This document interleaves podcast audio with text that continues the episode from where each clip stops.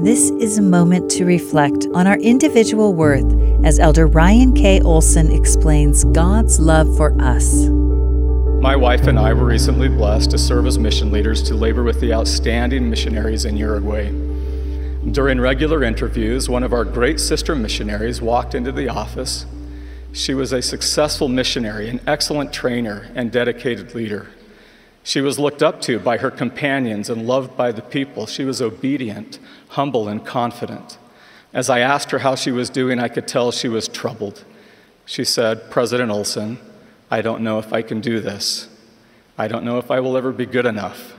I don't know if I can be the missionary that the Lord needs me to be. She was a remarkable missionary, excellent in every way, a mission president's dream. I had never worried about her abilities as a missionary. As I listened to her, I struggled to know what to say. I silently prayed, Heavenly Father, this is an outstanding missionary. She is yours. She is doing everything right. I don't want to mess this up. Please help me know what to say. The words came to me. I said, Hermana, I am so sorry you are feeling this way. Let me ask you a question. If you had a friend you were teaching who felt this way, what would you say? She looked at me and smiled with that unmistakable missionary spirit and conviction. She said, President, that is easy. I would tell her that the Savior knows her perfectly. I would tell her that He lives, He loves you, you are good enough, and you've got this.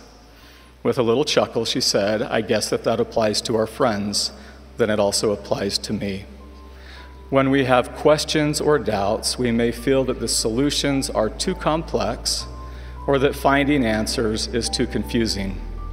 May we remember that the adversary even the father of all lies is the architect of confusion. President Nelson has said the adversary is clever.